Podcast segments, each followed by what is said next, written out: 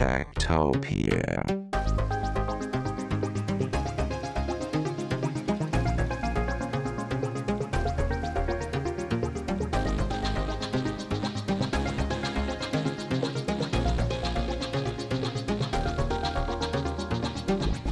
Techtopia. Tektopia er en podcast om mennesker og deres teknologi, udgivet af Ingeniørforeningen Ida i samarbejde med Teknologiens Mediehus og støttet af Ida Forsikring, Innovation Center Danmark, DK Hostmaster og Messecenter Hernings konferencer, EUT, HI og Automatikmessen. Mit navn er Henrik Føns, og det er mig, der bestemmer i Tektopia. Techtopia.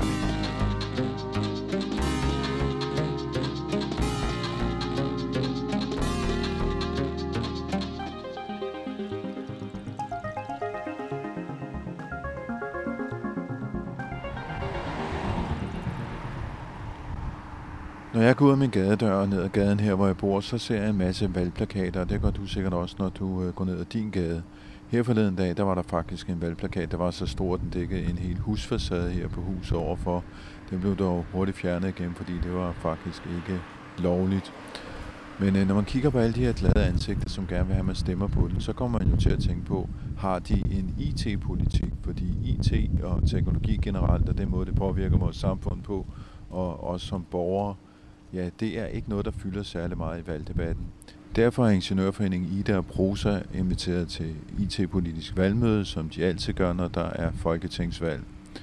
Jeg tager pulsen på nogle af de emner, som der skal diskuteres, eller som kan blive diskuteret på det her møde, hvor du også er velkommen.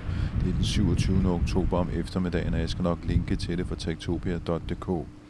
Jeg skal tale med en sikkerhedsekspert om cybersikkerhed og et oplæg omkring det, og så skal vi en tur ind i Prosa og møde en meget engageret IT-politisk debattør. Så afsted med os. Jeg hedder Ole Tange, jeg er IT-politisk rådgiver i fagforeningen Prosa. Ole Tange, folketingsvalg. Hvad ønsker du dig? Allerhelst så ønsker jeg mig, at vi får et IT-ministerium. Øhm, fordi mange af de ting, som vi ruder med i IT-branchen, de er jo på tværs af ministeriet. Det er tværministerielt. Øh, og det, der er nogle problemer, som vi oplever i dag, som øh, vi tror kunne, vil, vil passe godt i et IT-ministerium. Når du siger, det er tværministerielt, det vil sige, at øh, de forskellige typer IT-løsninger, IT-investeringer osv. ligger i mange forskellige ministerier, de er spredt ud. Hvad, hvad, hvad betyder det? Men det betyder også sådan noget som, øh, hvad er konsekvenserne? Hvis, hvis, øh, hvis man siger, at, at hele den her digitalisering ligger under Finansministeriet, så bliver det meget hurtigt med fokus på penge. Så bliver det meget hurtigt til en spareøvelse. Øhm, og, og med det så kan man da risikere, at, at, øh, at vi sparer nogle penge øh, på, på statsbudgetterne, men at de penge ikke bliver sparet et andet sted. Et eksempel er for eksempel, hvis vi har et, øh, øh lad os sige, vi har et, et system for, øh, for øh, mindre virksomheder, øh, som de her mindre virksomheder skal bruge en gang hver tredje år. De kan ikke huske at bruge det her. De, de, de, de, jo, de skal jo lære nyt hver eneste gang, de skal bruge det her system. Og lad os sige, det, lad os sige, det sparer staten for 10 millioner kroner, men det koster de her små virksomheder 20 millioner kroner i tabt arbejdsfortjeneste at lære det her system hver gang. Er det så en besparelse? Hvis du kigger på staten, og staten evaluerer det, ja, de har sparet 10 millioner kroner. Men i virkeligheden har de jo pludselig lavet en ekstra udgift for erhvervslivet på 20 millioner. Det, det, er jo, det, det duer ikke. Og det er et eksempel på, hvor, hvor, hvor, hvor, hvor den går skæv, og hvor vi bliver nødt til ligesom tage helhedsbetragtningen ind. Et andet er, øh, hvor vi kigger på retssikkerheden. Og der er øh, sådan, noget, sådan noget som Selvbook er et eksempel på det. det. Det er et system, hvor man skal booke tider øh, inden for jobcentrum. Øh, og øh, det er for rigtig, rigtig mange, det er det en rigtig lækker løsning, at de bare selv kan gå ind om aftenen, når børnene er puttet, og gå ind og få booket den her tid til jobcenter. Rigtig fedt, rigtig rart. Men vi har nogle digitalt udsatte, hvor det ikke er så nemt. Og hvor det, hvor det, hvor det er en, en stressfaktor, at de ikke får det her booket her, og de ikke er klar over, at de skal have det booket, og øhm, at de skal have hjælp til det, og ikke kan få nogen hjælp til det, og bliver sendt ned på biblioteket, som ikke ved noget om, hvordan man laver selvbook. Det er et problem. Det er et demokratisk problem, og det er, det er også et retssikkerhedsmæssigt problem, fordi hvis du ikke har fået booket den her tid, så kan du blive idømt en sanktion, og det vil sige, at de kan øh, trække øh, dig halvdelen af din, din understøttelse. Øh, dagpenge må det være. Og, og det, der, det, der kan jeg bare mærke, at der, der har vi ikke taget helhedsbetragtningen ind. Vi har ikke kigget på, okay, hvem ellers er det, der, der bliver ramt af det her. Øh, og sørge for, at, at, at vi også får taget hånd om den og fået en, en løsning til dem. Men, men kan man ikke sige, at øh, IT er en infrastruktur, som dybest set bare skal understøtte de forskellige ministerier, den kompetence, som ligger i hver enkelt ministerium, så, så derfor så er det overflødigt med et IT-ministerium. Det ligger faktisk bedre i de enkelte ministerier. Jo, hvis de tog det seriøst, men det gør de jo ikke. Ikke? Vi kan jo se, at, at, at igen og igen bliver der lavet sådan nogle små løsninger, hvor, hvor den ene hånd ikke ved, hvad den anden laver. Øh, så derfor skal vi have det her, den her, øh, øh lad os, et andet eksempel er rejsekort. Øh, vi kommer kun til at lave et rejsekort, forhåbentlig. Øh, og, øh, og, og der er en masse, en masse problemer ved det system, som man kan tage lære af og som man vil kunne tage lære af i andre større systemer. Og den viden skal vi have, have, have forankret et sted, hvor, lad os sige, der var, der var øh, problemer i rejsekortet, som man kunne lære af i sundhedssystemet. Den viden kommer ikke til at flyde derover. Det er helt usandsynligt. Hvorimod, hvis det var forankret i et IT-ministerium, som både partner med Transportministeriet og Sundhedsministeriet, så kunne man godt forestille sig nogle af de her fejl, nogle af de her øh, øh, problemer, der har været opstået, at man, man ligesom kunne imødegå dem og sige, okay, I skal også huske at have tænkt over det her, når I laver det her andet større system. Så det, det, det er virkeligheden også for at få samlet den her viden, og så er det øh, ikke mindst øh, for at få øh, et øh, IT-udvalg i Folketinget. Øh, det er nemlig afhængigt af, at der er et ministerium for, at de kan lave et udvalg. Og i princippet kunne de jo godt, de her IT-ordfører, de kunne jo godt mødes hver tirsdag og så snakke IT. Øh, og, og det skete faktisk omkring år 2000. Der, der var der en, en, øh, en vis øh, øh, mødefrekvens, hvor de, de faktisk mødtes, uden at der var et ministerium. Men øh, det faldt, folk faldt fra, fordi der kom nye IT-ordfører til, at de så det ikke som vigtigt. Og derfor stoppede det. Øh, og det synes jeg var enormt ærgerligt. Ikke? Hvis vi har et IT-ministerium, det er, for mig er det ikke vigtigt, hvor stort det her IT-ministerium bliver. Det kan stort set godt være et ministerium uden portefølje. Det er bare vigtigt, at vi får et udvalg, og vi får en forankring, øh, sådan at de her ting ligger det sted, og, og at, man, at den vidensopsamling, at den sker. Og at vi får øh, den øh, demokratiske debat, som vi, vi, vi vil få med at have det her IT-udvalg, at det bliver, at det bliver borgerne, eller politikerne, der sætter retningen, og som også sætter retningen ikke bare på, øh, hvor vi implementerer IT for økonomiens skyld, men vi også gør det med respekt for borgerne, ser på de etiske aspekter i det her, og siger, hvordan kan vi gøre det her bedre for borgerne.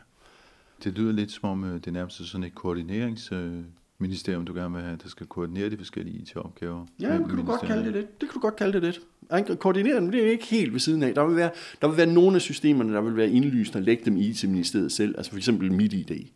Hvem ellers skulle have den en IT-ministeriet selv? Det er IT for IT's egen skyld. Men jo, jeg kan godt følge dig i den der med at koordinere det med de andre ministerier. Ja, det, kan, det, det vil jeg sagtens kunne købe. Og så havde du nogle andre opgaver, du godt kunne tænke dig, der, der, der lå i det her sådan IT-ministerium, eller IT-koordinationsministerium, eller hvad vi skal kalde det. Det er i hvert fald vigtigt, at vi kalder det et ministerium, for ellers så får vi ikke vores IT-udvalg. Øh, så vi kan, ikke, øh, vi kan ikke kalde det en styrelse, for så, så forsvinder det der udvalg. Vi er nødt til at kalde det et ministerium. Øh, og noget af det, jeg godt kunne tænke mig, det er at have en IT-havarikommission. Øh, Se, hvor, hvor går det galt? Hvor går de her systemer galt? Sådan, at vi lærer vores fejl. Vi kan ikke undgå, at, at store systemer går galt. Vi kan ikke undgå, at små systemer går galt. Øh, men vi kan lære vores fejl, så vi laver nogle andre fejl næste gang. Øh, vi behøver ikke at gentage de samme fejl. Og det, det var måske en af de ting, jeg synes var indlysende. En anden ting, jeg gerne vil have, det er, er evalueringer af vores systemer. Øh, Øhm, jeg synes, det, vi ser ret, ret tit, at der bliver lagt den her business case med, at hey, vi kan spare så mange millioner ved at digitalisere det. Øh, men man glemmer lige at samle op på evalueringen og sige, sparede vi så de millioner? Eller flyttede vi i virkeligheden udgiften over til, til virksomhederne? Eller har vi, har vi trådt øh, nogens retssikkerhed under fod ved at have implementeret det her? Altså den der evaluering, synes jeg mangler i, i rigtig mange af de løsninger, vi kommer ud med. Øhm, og at man ikke lærer af de evalueringer. Så det, vi, vi vil gerne have, at vi får evalueret af det. Vi skal lære af de her evalueringer, og jeg tror, at det bedste måde at gøre det på, det er ved at have et, et IT-ministerium. Men så skal det vel også sikres, at de her evalueringer bliver taget alvorligt, at det ikke bare bliver et udvalg eller en kommission, som øh, efter to eller tre år barsler med en rapport, som ingen gider at læse, eller som ingen retter sig efter alligevel. Det er sådan set enig med dig i, at, at det er nødt til at blive taget alvorligt, men det tror jeg, øh, jeg tror, vi kan gøre det så pinligt ikke at tage dem alvorligt, at, at hvis man ser, at de laver de samme fejl igen og igen, og vi bare kan sige, prøv nu at høre her, øh, den rapport, øh, der kom for to år siden, den har I jo slet ikke fulgt, og så kunne jeg forestille mig, at IT-ministeriet så på sigt ville sige, når jamen, så skal offentlige kontrakter indeholde, I skal have læst alle de her evalueringer, eller en opsummering af de her anbefalinger. Dem skal I overholde, når I laver et nyt projekt, sådan at det er, øh, at I kan idømmes bod eller lignende, hvis man kan se, hey, I burde have vidst bedre. For det står jo, det I gør, er jo præcis den samme fejl, de også lavede herover i rejsekortet. Det her IT-udvalg, du gerne vil have, øh, nu har vi jo begge to beskæftiget os med det her stofområde, i hvert fald i to årtier, ikke? Øhm, og og det at være IT-ordfører har jo altid været sådan en, hvad skal man sige, en lav statuspost i Folketinget. Hvordan, øh, hvordan slipper vi ud af den? Det gør vi ved at have et IT-ministerium. Det, jeg tror simpelthen, at det giver en forskel på, om det har den her... For jeg er helt enig i, at det har jo en lavtagsstatus øh, i, i den grad. Altså, jeg har jo ringet til partier og spurgt, hvem der var deres IT-ordfører, og de kiggede ned ad listen og sagde, åh, den havde de da glemt at få delt ud. De, de, de, den er så lav status, at de ikke engang er klar over, at den er der. Øh, og, og ham jeg så ringer til, så siger jeg, er jo så frisk at sige, om den tager jeg. Han kan så var han IT-ordfører. Øh, men det er jo pinligt. Altså, det, det, det, går ikke. Hvorimod hvis der var et ministerium, så tror jeg ikke, at det ville være tilfældet. Og IT, IT er så stor en integreret del af vores samfund. Vi, vi, vi er stolte af at være et, et førende IT-land. Altså, det er ikke urimeligt at sige, at vi vil have et IT-ministerium. Det, det er det altså ikke. Det, det, jeg mener ikke, at det er noget, hvor vi ikke kan forsvare det. Vi har, vi har ministerier for ting, der har noget mindre betydning for, for samfundsøkonomien, end, end for eksempel IT har. Techtopia. Derudover så ønsker jeg mig, øh, at vi slipper af med tvangsdigitaliseringen. Det her med, at man skal tvinges til at gøre noget digitalt, det har virkelig også noget med retssikkerheden at gøre. At, at, at man tvinger folk, der ikke kan navigere digitalt, over i et digitalt område. Øh, jeg så gerne, at vi sagde, at alle de her digitale løsninger, det er tilbud som borgerne og virksomhederne kan bruge, og de kan vælge at lade være. For det vil også give en... Øh, jeg forstår simpelthen ikke, at, de liberale partier ikke kaster sig over det her. Det er jo, det er jo, det er jo hvordan skal du konkurrenceudsætte øh, staten på de områder, hvor de har monopol? For eksempel inden for IT-området her, med IT-løsninger til skat, eller hvad det nu måtte være. Måden, du skal konkurrenceudsætte dem på, det er ved at give folk mulighed for at vælge det fra. For når staten har oppet sig så meget, at de har lavet løsninger, som folk vælger til, så er vi jo hjemme. Så er det jo fordi, folk synes, det her det er fedt, at det, de vil gerne gøre det på den her måde, i stedet for at bruge, øh, gå ned og snakke med en, med en, med en rådgiver nede på, på borgerservice. Og jeg var selv et eksempel på det. Altså, jeg var en af de første, der fik netbank. Øh, jeg, jeg skiftede bank for at få netbank. Og det, det var jo vigtigt for mig at kunne sidde derhjemme. Det, jeg synes, det var simpelthen så rart, at jeg kunne lave en overførsel hjemmefra, at jeg ikke skulle ned i banken. Det gav mig noget ekstra. Men det skal da være et valg. Det skal være et aktivt tilvalg. Det skal da være så godt, de løsninger skal være så gode, at folk siger, uh, det vil jeg gerne have. Og hvis det så betyder, at vi ikke kan få 100% mere ombord, ved du hvad, så må det være sådan. Øh, når man kigger på de rapporter, der er blevet lavet, øh, der hvad er det, omkring 2000 eller, eller 2005, øh, hvor de kigger på, når okay, hvor, med de her digitaliseringsbølger, hvor mange regner vi med, vi kan få mere ombord, så taler de omkring 80% og siger, at vi kan måske få 80%, og så er det godt nok. Øh, kunne vi, kunne vi vende tilbage til det og sige, at 80% er godt nok? Og sige, at de sidste 20, dem må vi så hjælpe på anden vis, øh, så de også føler, at de er, er hele borgere i samfundet, og ikke er nødt til at deponere deres, deres selvbestemmelse hos nogle andre, hos, hos familier og venner, der skal hjælpe dem, eller hos en socialrådgiver, der så skal udføre det for dem. Kunne vi prøve at, at sige, de, de, de, at de også behandler dem som hele borgere? Det synes jeg godt, vi kunne. Så det handler ikke om, at vi ikke skal digitalisere, det handler om, at vi skal stadig have et tilbud til dem, som af forskellige årsager ikke vil eller kan digitaliseres? Ja, og så handler det i den grad om at gøre digitaliseringen bedre. Altså det, vi, vi, vi har ingen nævnt, ingen glemt mange digitale løsninger, som er elendige. men hvor det er det, der er. Øh, det, det, der, vi, vi, vi vil gerne have, at det her det kunne blive bedre. Vi vil gerne have... Øh, prosa er på ingen måde mod digitalisering. Vi vil meget gerne have digitalisering, men det skal være god digitalisering. Det skal være noget, hvor, hvor, hvor vi prøver lidt mere at sætte borgeren i centrum, og tage udgangspunkt i borgerens behov, i stedet for at tage udgangspunkt i systemets behov. For lige nu er det meget af de her systemer, de tager udgangspunkt i, hvad er det, systemet har behov for, i stedet for at prøve at sige, hvad er det, hvad er det borgeren gerne vil? Hvordan, hvordan kan vi hjælpe borgeren til at opnå det? Og så må systemet rette sig lidt ind efter borgeren.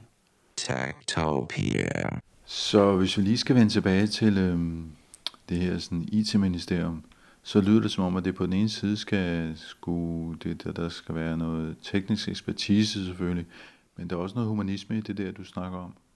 Og det er der, den tværministeriet kan komme ind, at det ikke, der skal være en, en, der skal være en teknisk ekspertise, som man ikke begynder at lave løsninger, som øh, vi ved ikke kan lade sig gøre. Øh, øh der er øh, ting, hvor, hvor for eksempel vores censurering af internettet. Hvordan må du censurere internettet? Ja, så er du nødt til først at bryde kryptering, og det er, hvor vi siger, at vi har designet kryptering for, at det ikke skal kunne brydes. Nå, men så skal der bygges bagdør ind i kryptering. Det er bare sådan, det der går ikke. Okay. Så, så, så vi kan ikke lave en, selv hvis der var en lov, der sagde, at vi skulle censurere internettet, så ville vi bare sige, det kan ikke, det kan, der kan man aldrig komme til 100% i mål med, uden at bruge ualmindeligt kroniske midler. Der skal være noget teknisk ekspertise, som kan sige, ved hvad den der lov, det går simpelthen ikke, det kan man ikke. Og så skal der være den her, og vi kan godt kalde den humanistiske vinkel, men jeg vil faktisk kalde den, den, den er meget bredere end humanistisk vinkel. Den er også, det er også retsmæssigt, altså vi lever i et retssamfund. Vi skal sørge for, at, at når vi laver nogle ting, at, at vi også kan opfylde øh, øh, borgernes krav på, på en retssikkerhed, en reel retssikkerhed, og ikke bare en formel, at man formelt har lov til at klage. At, øh, jeg har selv været haft en, en klage hos datatilsynet, ikke? og det, det, det var bøvlet at lave den klage øh, for at undgå at lave fodfejl, så den bare ikke kunne bare, bare blive afvist på en, på en, en, en kommafejl. Ikke? Øhm, og, og det er sådan noget, jeg siger, det er ikke rimeligt. Vi er nødt til at gøre det nemmere for folk, som tager den ekstra øh, indsats og siger, okay, nu, altså, jeg, jeg gider ikke at finde mig i det her, vi er nødt til at klage over det her, så vi kan få det prøvet ved retten. Øh, jeg får ingen økonomisk vinding ud af at få det prøvet, men vi får en retssikkerhed for at få det prøvet. Øh, og det, det er vi nødt til at gøre nemmere.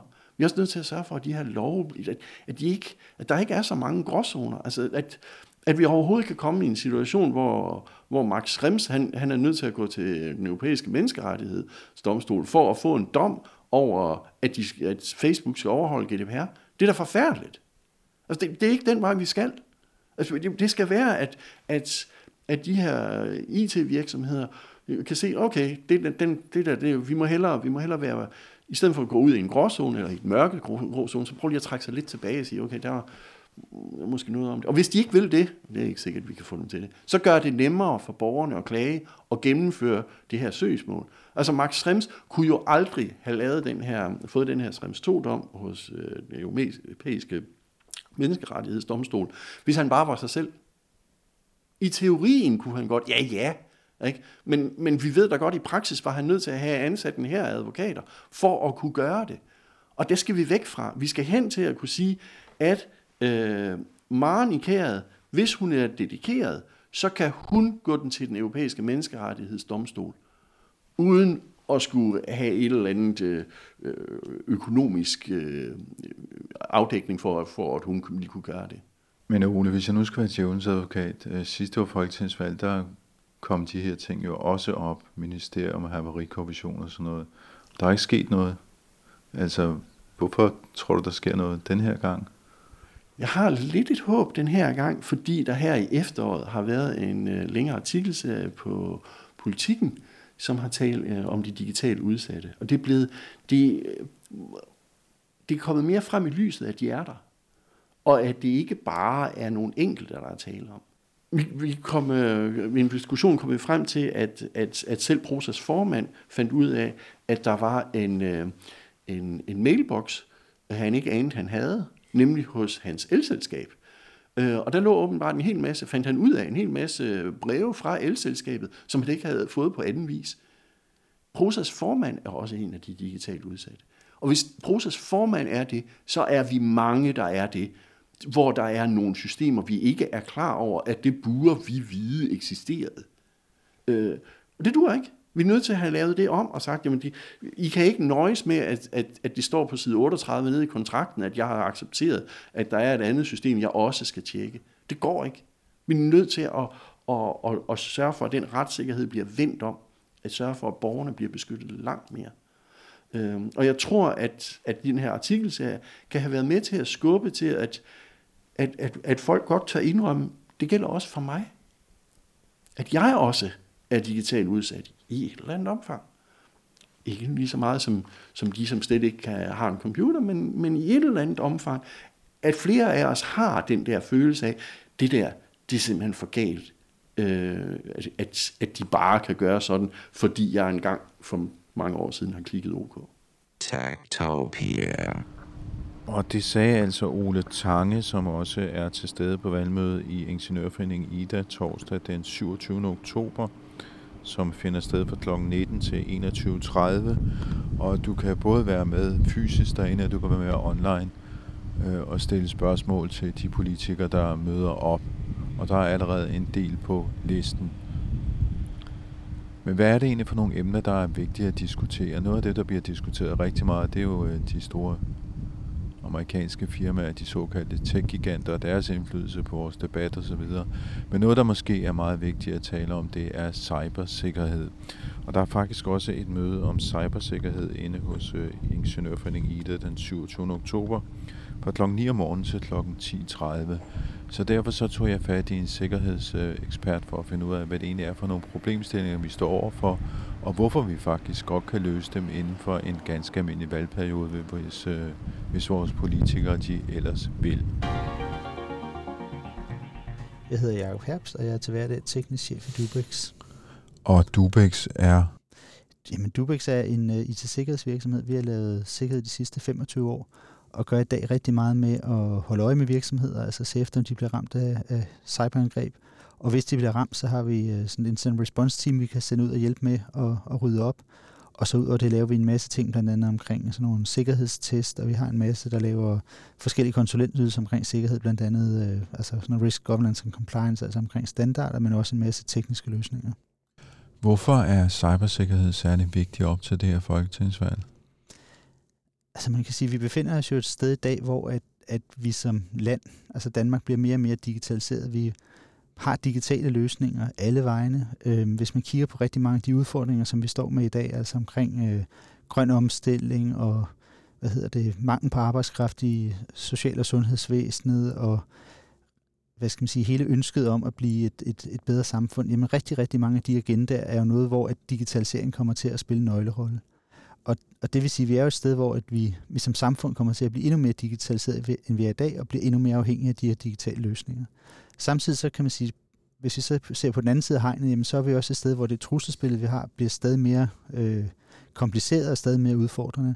Og specielt mange af de ting, der sker i øjeblikket, altså rent geopolitisk med, med hvad skal man sige, spændinger med Rusland og Kina osv., det er jo med til at gøre, at vi har nogle modstandere derude, som er ikke bare er, hvad skal man sige, er, er super dygtige, men faktisk også begynder at have ret store intentioner i forhold til at, at ramme os. Og der er en, en digital infrastruktur som den, vi har i Danmark, jo et, et oplagt mål. Og det vi jo ser i dag, det er jo også, at vi ser en, en sammenblanding mellem altså de her statsaktører, efterretningstjenester med en types formål, men, men så også en sammenblanding mellem dem og så nogle af alle de her øh, kriminelle aktører, som også forsøger at angribe os, men, men for at tjene penge. Hvor, hvis vi lige skal lave sådan en status, altså Center for Cybersikkerhed, de laver sådan en status på, hvordan trusselsniveauet er øh, mod Danmark rent cybersikkerhedsmæssigt. Hvordan ser det ud lige nu? Jamen, altså, hvis man kigger på trusselsbilledet fra Center for Cybersikkerhed, så er der sådan to områder, hvor de siger, at truslen er høj, og det er jo dels det her med cyberkriminalitet, og så er det øh, risikoen for det, de kalder cyberspionage. Så har de jo så også en række andre områder, de kigger på, blandt andet det her med øh, destruktive angreb, og den har de i øjeblikket sat til, til lav. Men jeg tror, det der er vigtigt at huske på, det er jo, at, at den vurdering, de laver, det er jo sådan det konkrete trusselsbillede lige nu og her. Det vil sige, de kigger jo rigtig meget på, er der en helt konkret intention om, der er nogen, der, der kan angribe os. Det vil sige, vi er jo et sted, hvor at, at tingene lynhurtigt kan ændre sig.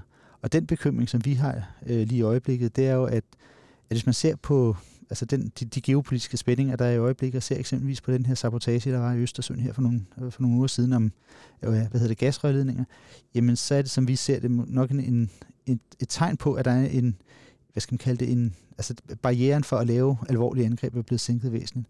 Og det vil undre os lidt, hvis det ikke også på et eller andet tidspunkt kommer til at, at ramme ind i cyberspace, i og med, at, at det jo er et område, hvor det er rigtig nemt og rigtig billigt at lave øh, forskellige former for angreb. Når du siger, at barrieren er blevet sænket, altså hvad skyldes det? Jamen, altså, jeg tror, hvis, øh, hvis man sådan skal kigge på det fra et helt øh, militært synspunkt, så er vi jo et sted, hvor at, øh, at der er en konflikt i Ukraine, som, som russerne de er, ser ud til at tabe i øjeblikket. Og det vil sige, set fra russisk side af, så er man jo villig til at gå rigtig, rigtig langt i forhold til at forsøge at vinde øh, den her konflikt. Og det vil, sige, det vil sige, at den risikovillighed, de har til at, at risikere at lave angreb, og, og måske også blive, blive opdaget, når de gør det, jamen den er sænket væsentligt. Og det er jo det, man ser med, altså det er jo blandt andet også en, en, en del af hele den diskussion, vi ser i øjeblikket med, med en potentiel brug af atomvåben og sådan nogle ting. Det er jo alt sammen et udtryk for det her med, at, at russerne er et sted, hvor de er presset, og dermed stiger risikovilligheden for at forsøge at ændre, øh, hvad hedder det, ændre øh, bet, altså betingelserne for, at, at, at Ukraine får den hjælp, som de får i øjeblikket. Og hvordan passer det så ind i trusselsbilledet mod Danmark? Jamen, det gør jo så også, at, at hvis man ligesom ser, hvad er, hvad er et sandsynligt næste eskalationstid for Rusland, så tror jeg ikke på, at det næste, de, de gør, det er, at de begynder at bruge atomvåben. Jeg tror, at det næste, man vil se dem komme til at gøre, det vil formentlig være forskellige former for sabotageaktioner i vores del af verden. For, formentlig et eller andet håb om, at de så kan presse øh, vores regering og vores lande til at holde op med at støtte Ukraine. Og der vil det jo være oplagt, at man så kombinerer øh, eksempelvis måske fysiske sabotageaktioner med, med tilsvarende angreb i cyberspace, for ligesom at forstærke effekten af de ting, man laver. Så, så det er der, hvor, hvor vi i øjeblikket ser nok, at den, den største potentielle risiko ligger. Og det kan så være angreb mod infrastruktur eller virksomheder, eller det kan jo, altså man kan sige, det kan jo være en, en bred palet af angreb. Øh, det, der nok er det mest sandsynlige, det er jo, at man formentlig vil ramme der, hvor man tror, det gør mest ondt. Det er jo sådan noget som kritisk infrastruktur, energi, måske finans. Det kan være, at man rammer vores teleinfrastruktur. Øh, men det kan jo også være forskellige former for, altså måske mere politisk motiveret angreb, hvor man for eksempel rammer, laver DDoS angreb på hjemmesider. Det kan også være, at man forsøger at, at ramme os med altså, et større destruktivt cyberangreb, altså eller det her NotPetya-angreb, for eksempel Mærsk, blev udsat for tilbage i 2017, og som der har været rigtig mange forsøg på at ramme øh, forskellige mål i Ukraine med under den her konflikt. Så, så der er jo en bred palette af, af mulige måder, hvor at, at man fra øh, russisk side for, formentlig vil kunne ramme øh, vores, både vores kritiske infrastruktur, men også vores øh, IT-systemer helt generelt. Du har øh, været med til et stykke arbejde her i Ingeniørforeningen IDA, nemlig vejen til top cybersikker Danmark, altså faktisk et forslag til, hvad skal man gøre på en øh, både på kort sigt og på lidt længere sigt for at øh, ja, gøre Danmark til top cybersikkert, som, vi, som vi skriver. Hvad, hvad er det for en indsats, og, og hvordan spiller den ind i forhold til øh, det, som politikerne kan stille op? Altså man kan sige, det her, det, altså det initiativ, vi har lavet her, eller det stykke arbejde, vi har lavet her, var jo et, et, et forsøg på ligesom at, at prøve at, at kigge på, hvad det for en udfordring, vi har i dag, og hvad er det så for nogle, nogle umiddelbare løsninger, man kan tage fat på. Og det vi jo gerne ville, det var egentlig sådan at løfte, altså egentlig løfte tre forskellige agendaer. Altså for det første, øh, kigge retning af den offentlige sektor øh, og, og få højnet sikkerhedsniveauet der. Vi ser jo desværre i øjeblikket, at der er rigtig meget store dele af den offentlige sektor, hvor at, at man, man sikkerhedsmæssigt nok hænger noget bagud i forhold til, hvor man øh, burde være, hvor vi som borger nok også har en forventning om, at den offentlige sektor skal være.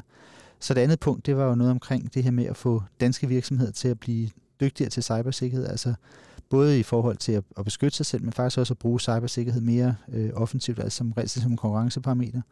Og så var der jo det tredje, det er jo at kigge på hele borgerindsatsen i forhold til, til cybersikkerhed og, og gøre nogle ting for, at vi, hvad skal man sige, at, at, at de danske borgere også i væsentlig højere grad bliver klædt på i forhold til det at være digitale borgere i et digitalt samfund, og ligesom kunne forsvare sig over for de øh, trusler, man kigger ind i. Og den måde, vi ligesom prøvede at strukturere det på, det var egentlig ligesom netop for at gøre det her meget øh, konkret, egentlig prøve at sige, kigge lidt på, hvad er det så for nogle initiativer, man kan tage inden for på nu altså en, en kort horisont, med en længere horisont, og så en, en lang horisont. Og hvis så man, dy, dybest set inden for en, en valgperiode? Ja, reelt set. Altså prøv at se på nogle ting, man kan gøre nu og her, for at, at ligesom, øh, løfte cybersikkerhedsniveauet i, i Danmark.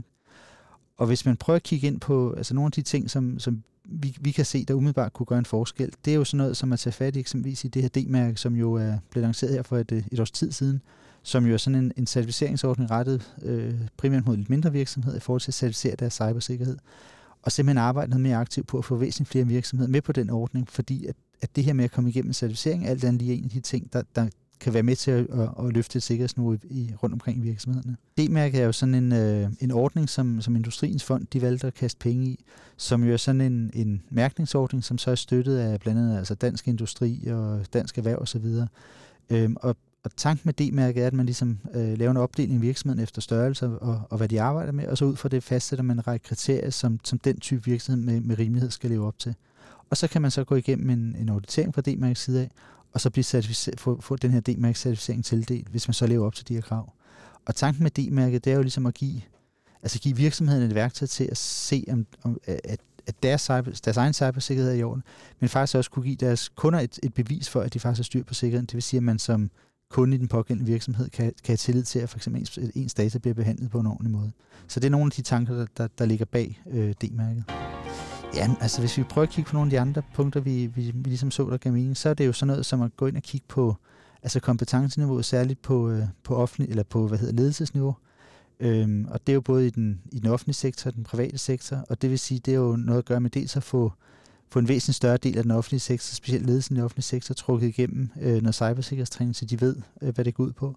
Og så egentlig en tilsvarende indsats i forhold til, til virksomhedsledelse og bestyrelse, at man begynder at blive lidt tydeligere på, øh, hvad er det for nogle krav, der skal stilles i forhold til dem. Og det er jo også noget, som hænger rigtig godt sammen med altså den her kommende NIS 2-forordning, som, som EU de barsler med i øjeblikket, hvor der også kommer til at, at lægge nogle formelle krav i forhold til, at man som virksomhedsledelse faktisk skal vidne omkring cybersikkerhed og faktisk arbejde aktivt med at, at risikostyre øh, cybersikkerheden i, i den virksomhed, man er, står i spidsen for. Øhm, og, det, og det er et direktiv for EU, som handler om netværks- og og ja, sikkerhed. Altså, NIS 2-direktivet er jo, er jo efterfølgende til det NIS 1-direktiv, som kom tilbage i 2018. Øhm, og ideen med, med NIS 2, det er jo egentlig ligesom at hæve barn for, for cybersikkerhed generelt, og, og NIS 1-direktivet havde rigtig meget fokus på, på de her kritiske sektorer, altså energisektoren, finanssektoren osv., hvor NIS 2 ligesom kommer til at udvide, øh, hvad skal man sige, scopet, altså hvad, hvad det er for nogle virksomheder, der bliver omfattet. Det er jo så nok for en erkendelse af, at, at langt flere virksomheder faktisk er samfundskritiske for os, end vi måske oprindeligt har, har troet, at vi er, efterhånden som vi bliver mere og mere digitalt, så er der også flere og flere virksomheder, som, som betyder noget for os, som, øh, som er kritiske. Det er jo sådan noget som for eksempel hele vores øh, fødevaresektor og fødevareproduktion osv. Og så er tanken også, at man i, i NIS 2 ligesom kommer til, på samme måde som man gjorde med GDPR, at skærpe øh, sanktionsregimet. Det vil sige, at man kommer til eksempelvis at indføre mulighed for, at, at øh, øh virksomhedsledelser kan blive øh, øh, få en karantæneperiode i forhold til det at være ledelse. Man kommer til at have, have have bestemmelser omkring bøde, bøder på samme måde, som man ser i GDPR. Så man ligesom kommer til at blive noget tydeligere i, at, at man som virksomhed faktisk har et krav i forhold til, eller der faktisk er nogle krav i forhold til virksomhederne for, at de skal leve op til et vist sikkerhedsniveau i forhold til, til den kritikalitet, de har for samfundet. Så man kan sige en slags GDPR for sikkerhed og IT-sikkerhed? Ja, det kan, man, det kan man godt kalde det. Det er i hvert fald mange af de samme øh, tanker, der ligger, altså, eller samme øh, hvad hedder det, sanktioner og sådan noget ting, der ligger, der ligger i NIS 2, som ligger i GDPR. Det vi jo så håber lidt på, det er, at man måske nok finder en, en lidt mere hensigtsmæssig implementering af, af NIS 2, end, end man gjorde med GDPR, hvor, at, øh, hvor, desværre var rigtig, hvor der desværre med at være rigtig meget... Øh, hvad skal man sige, GDPR-implementering for GDPR-implementeringens skyld, og måske ikke helt så meget fokus på, at det faktisk gav noget reelt personsikkerhed, som, som jo egentlig var det, der formålet. Og der håber vi da på, at, at NIS 2 ligesom kan være en, en god løftestang i forhold til sikkerhed, og, og faktisk være med til ligesom at få løftet sikkerhed ind på, på ledelsesgang, på samme måde som man så, at GDPR løftede personsikkerhed ind på, på ledelsesniveau. Men øh, når vi nu snakker folketingsvalg her, altså hvor, hvor er politikerne henne i, i den her snak her? Hvad skal, hvad skal de gøre? Hvad er deres rolle her? Jamen altså man kan jo sige, at politikernes rolle, øh, som, som jeg ser den, er jo meget det her med at være, altså være rammesættende i forhold til, til cybersikkerhed. Øhm, og man kan jo se i dag, at efterhånden som sikkerhed er blevet mere og mere samfundsbetyd, eller digitalisering fylder mere og mere i vores samfund, så er det jo også blevet en vigtigere del af vores samfund, og, og dermed også i væsentlig højere grad blevet et, et politikområde. Men, men det vi jo ser, desværre ser stadigvæk, det er jo lidt, at, at altså, vi har jo eksempelvis en, en national strategi, øh, som, som efterhånden har et, et år, et, i hvert fald et godt år på eller to på banen. Og om eksempelvis, man, hvis man kigger på, på altså implementeringen af den, jamen så, øh, så går det måske ikke helt så stærkt, som man godt kunne tænke sig. Vi ser jo også eksempelvis, at, at vi i dag er en, en IT-branche og, i øvrigt en hel masse andre virksomheder, som råber på kompetencer inden for det område. Men på trods af det, kan man sige, så vælger man jo stadigvæk at skære ned på uddannelsespladserne på IT-området, og dermed fjerne altså meget af den fødekæde, der, der skal til for at give de, de arbejdspladser, eller de medarbejdere de kompetencer, der er behov for. Så noget af det, som jeg jo rigtig godt kunne tænke mig at, at, at se, øh, hvad hedder det, politikeren gør her, det er jo egentlig at, at gå ind og arbejde med aktivt med det her. Altså tage noget mere aktiv stilling til det her med, at vi er et digitaliseret land, og hvad, og hvad stiller det så af krav til os rent uddannelsesmæssigt, og når vi spiller specifikt på cyberområdet, hvad er det så for nogle øh, øh, hvad skal man sige, krav, som, som det giver anledning til. Og der umiddelbart noget af nogle af de ting, jeg kan se, der skal til, det er jo sådan noget som for eksempel en, en, en væsentligt bedre øh, uddannelsesindsats. Øh, det er jo sådan noget omkring, øh, altså et, et større fokus omkring samarbejde mellem det offentlige og private på cybersikkerhedsområdet.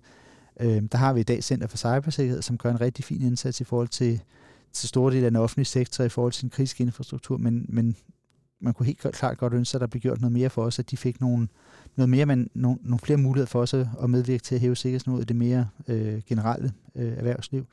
Så er det jo sådan noget som for eksempel at kigge ind i sådan noget som NIS 2 og være med til at sætte nogle ordentlige rammer i forhold til, til implementeringen af det, øh, så vi ikke havner lidt, lidt de samme situationer som med GDPR, men rent faktisk få, få gjort det på en måde, så det, det faktisk kommer til at give et reelt, øh, et reelt løft i sikkerheden. Så der er mange ting, som jeg ser, at politikerne kan gøre i forhold til at, at øh, hvad skal man sige, hjælpe med at, at hæve sikkerhedsniveauet i, i Danmark. Og så kan man sige, så har de jo en, en særlig, øh, et særligt ansvar i forhold til hele den offentlige sektor. Øhm, og det vi jo desværre oplever, det er, at, at man særligt i den offentlige sektor har rigtig meget gammel IT, rigtig meget, øh, mange gamle legacy-systemer, som af gode grunde er rigtig svære at gøre noget ved rent sikkerhedsmæssigt, og det er jo et af de steder, hvor at, at, at man som politiker måske skal prøve at kigge lidt, kigge lidt, gribe lidt i egen bagn og sige, at, at det er et område, man er nødt til at, at investere i, og det kan også være, at man måske nogle gange skulle øh, være lidt, øh, hvad skal man sige, øh, måske forenkle lidt lovgivende, så den IT-understøttelse skal til bliver noget nemmere at have med at gøre, og dermed også kan bygge nogle enklere og dermed mere sikre systemer. Har I noget bud på, hvor pengene skal komme fra til den slags her?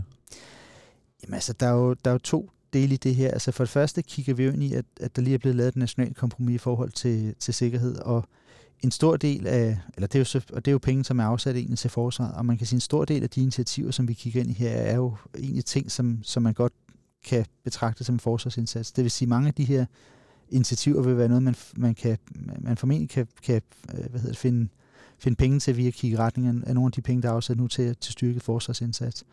Og så er der måske, at man nok også nødt til at gøre sig den erkendelse, at vi nok har underinvesteret i, i sikkerhed, og, og når vi som samfund gerne vil have alle fordelene af at digitalisere alle de økonomiske fordele, det giver, jamen så er vi også nødt til at lave, have de tilsvarende investeringer i cybersikkerhed, og der har vi måske nok været lidt for hurtige til at, at tage alle gevinsterne med digitalisering, men, men glemme at, at, at, at lave de tilsvarende investeringer i forhold til, til, den, til den cybersikkerhed, der reelt set er behov for.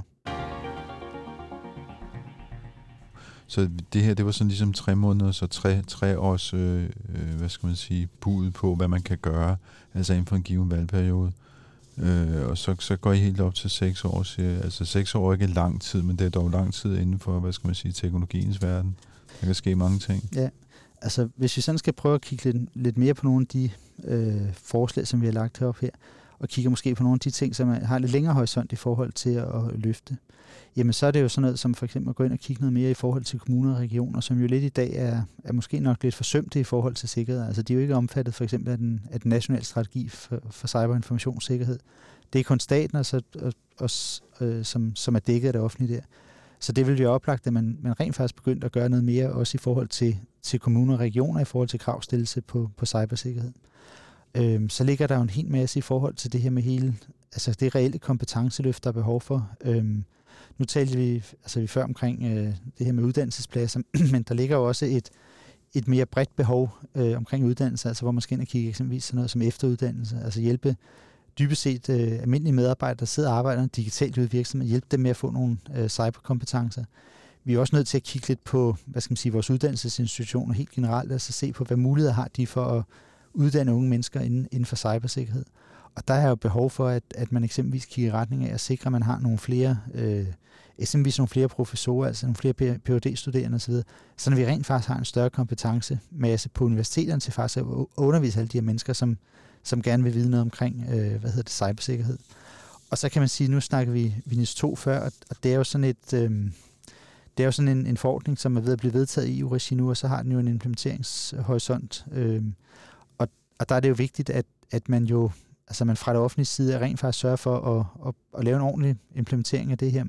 Måske kigger lidt på, hvordan håndterer man det i forhold til det danske sektoransvarsprincip, fordi hvis vi ser på NIS implementering der har vi jo de her seks sektorer, som alle sammen har bygget kompetencer inden for cybersikkerhed.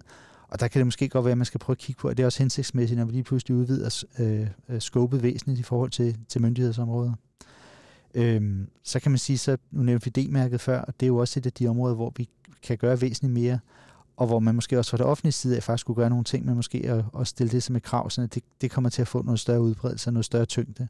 Så der er rigtig, rigtig mange ting, vi også kan gøre på, altså rent inden for den, en, en kommende valgperiode i forhold til at, at løfte cybersikkerheden. Så, så der er mange ting, vi, vi ligesom kan se, man kan, kan gå ind og tage fat på. Når du nu så med til at lave sådan et forslag her, altså hvordan fornemmer du så lydhørheden er på Christiansborg? Jamen altså, jeg synes egentlig, altså nu har jeg haft en, nu, nu kan man sige, nu var, har, har SF jo været så flinke, at, at de jo faktisk har taget og placeret, baseret rigtig meget af deres politik på det, det udkast, som vi lavede her. Det er jo, synes jeg jo viser et eller andet sted, at der er, der, der er stor opbakning omkring det.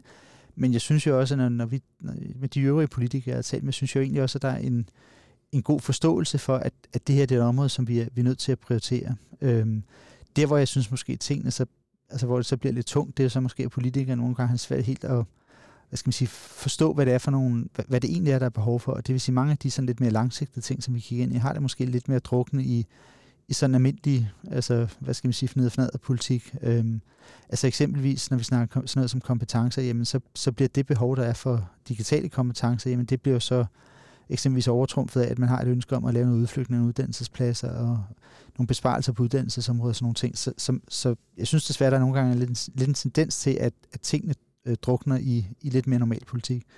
Jeg har måske nok en, et, et, jeg ved ikke om det er naivt håb, men jeg har i hvert fald håb om, at, at noget af det, der kommer til at ske nu, når vi skal til at omsætte øh, det nationale øh, hvad hedder, øh, sikkerhedskompromis, eller kompromis omkring sikkerhedspolitik, til konkret initiativ, at, at der der så kommer til faktisk at være et, et, et, et, bred, et, et større øh, fokus på, sikker, øh, på cybersikkerhed også.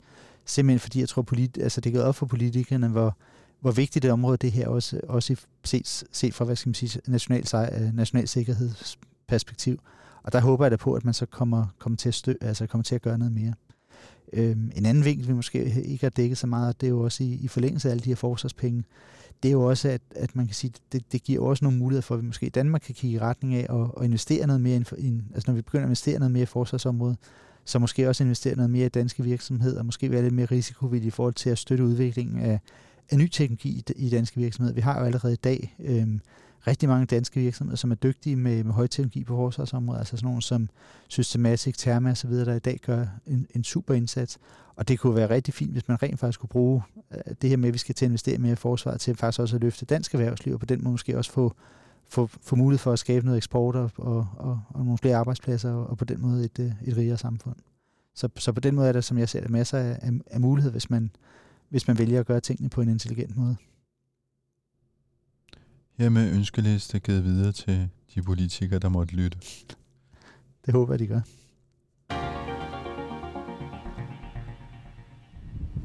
Ja, det sagde altså Jakob Herbst fra Dubex. Og som sagt, så er der cybersikkerhedsdebatmøde torsdag den 27. oktober kl. 9 til 10.30 Ingeniørforeningen IDA. Og samme aften kl. 19, der er der IT-politisk vælgermøde, og øh, det kan vi lige snuppe en bid med Ole Tange om, fordi så vil han fortælle, hvordan det kommer til at foregå, hvis du skulle have lyst til at være med. Ole Tange, du er med til at arrangere øh, en debat hos øh, Ingeniørforeningen IDA sammen med Prosa, som du arbejder for her. Øh, en øh, debat om IT-politik op til Folketingsvalget. Hvad kommer der til at ske? Ja, det er jo et vælgermøde. Så det er jo, hvor, hvor øh, de her øh, 7 politikere, de kommer og møder vælgerne. Men det er ikke helt et almindeligt vælgermøde. Man kan øh, kun stille spørgsmål skriftligt, og øh, de her spørgsmål kommer man til at, øh, kommer til at være på en liste, hvor folk, der sidder i salen, kan stemme dem op eller ned. Øh, og det betyder, at øh, de spørgsmål, vi stiller til politikerne, det er en øh, spørgsmål, som andre også har en interesse i. Det bliver ikke kun øh, Peter, som stiller sig op og bræger i fem minutter for at stille spørgsmål af ham, og som kun er relevant for ham. Det bliver der ingen af. Det bliver spørgsmål, der er velformulerede, det bliver spørgsmål, der er relevante. Og hvis du sidder på nettet, øh, og for du kan også deltage online, så kan du være med til at stille spørgsmål, men du kan ikke være med til at stemme. Så der var lige en, øh, en lille opfordring til, kom nu, meld dig til, kom med ind fysisk, så kan du nemlig være med til at stemme på spørgsmålene. Og så gå ud fra, at der er en ordstyre, som holder de politikere, der møder op, fast på at svare på det, der bliver spurgt om. Det er korrekt, dog med den, at, at vi jo tillader øh, politikerne at lade være med at svare. Vi, vi, vi har haft politikere tidligere, som svarede omkring et emne, og aldrig nogensinde kom ind til kernen, for de anede ikke, hvad det var, de var i gang med at svare på. Og det gider vi ikke. Vi vil meget, meget hellere have, at politikerne siger, det der øh, udbredelse af IPv6 i Danmark, øh, det har jeg ikke nogen holdning til. Næste spørgsmål. Øh, vi vil gerne have, at det, det er noget, hvor, de, hvor politikerne faktisk har en holdning til det. Øhm, så vi tager også tid på dem, og, og, og dermed er der jo lagt op til, at politikerne ikke bare begynder at tage ordet for, for at sniksnakke og profilere sig selv. De skal tage ordet, hvis de har noget, hvor de kan se, at de kan bidrage til debatten og bidrage til at, at oplyse. Ved at vi tager tid på dem, så får vi dem også til at fatte sig lidt mere i korthed, gøre det lidt mere præcist, og nogle af dem kan da, er, er så smarte, at de finder ud af, at de kan sige, jeg mener det samme som den foregående taler. Så sparer de en hel masse tid, og de oplyser jo øvrigt ikke debatten med mere, hvis de bare havde gentaget det samme. Og I kan godt finde 7-8 folketingspolitikere, eller måske bare politikere, det behøver ikke være folketingspolitikere, som faktisk øh, ved noget om IT. Vi har godt været klar over, at vi jo nok ikke får statsministeren til at stille op. Øh, vi er nødt til at tage øh, øh, nogen, som, som øh, ikke er helt så højprofileret. Og det er okay, fordi vi vil egentlig hellere have folk ind, som ved noget om IT, end at vi vil have kendte folk ind. Og de er derude. Og det er jo lidt det, der er, er, er jo egentlig er, er lidt øh, positiv over for, at vi kan godt finde kandidater øh, fra de forskellige partier, som ved noget om IT. Det er bare ikke altid dem, der bliver stemt ind. Men måske kan det her være med til at skubbe lidt til, at vi får nogle af dem meldt ind. Du har lyttet til Tektopia. Jeg linker til de arrangementer, jeg omtalte på tektopia.dk. Her kan du også finde tidligere episoder af podcasten. Vi udkommer hver mandag, og øh, du kan skrive til mig på henriksnabla.tektopia.dk. Du kan deltage i debatten på øh, vores øh, Facebook-side. Den hedder, i vores Facebook-gruppe er det.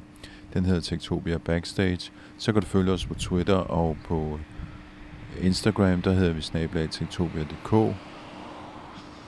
Og så sidder jeg her på gaden og kigger på valgplakaterne og tænker, om der var mere, jeg skulle sige om øh, steder, du kan følge Tektopia. Jeg tror egentlig, det var det. Tilbage er der bare at sige, at i redaktionen sidder også Veronika Molin. Jeg hedder Henrik Føns, og så vil jeg bare ønske jer rigtig godt folketingsvalg og på genhør i næste uge. Tektopia.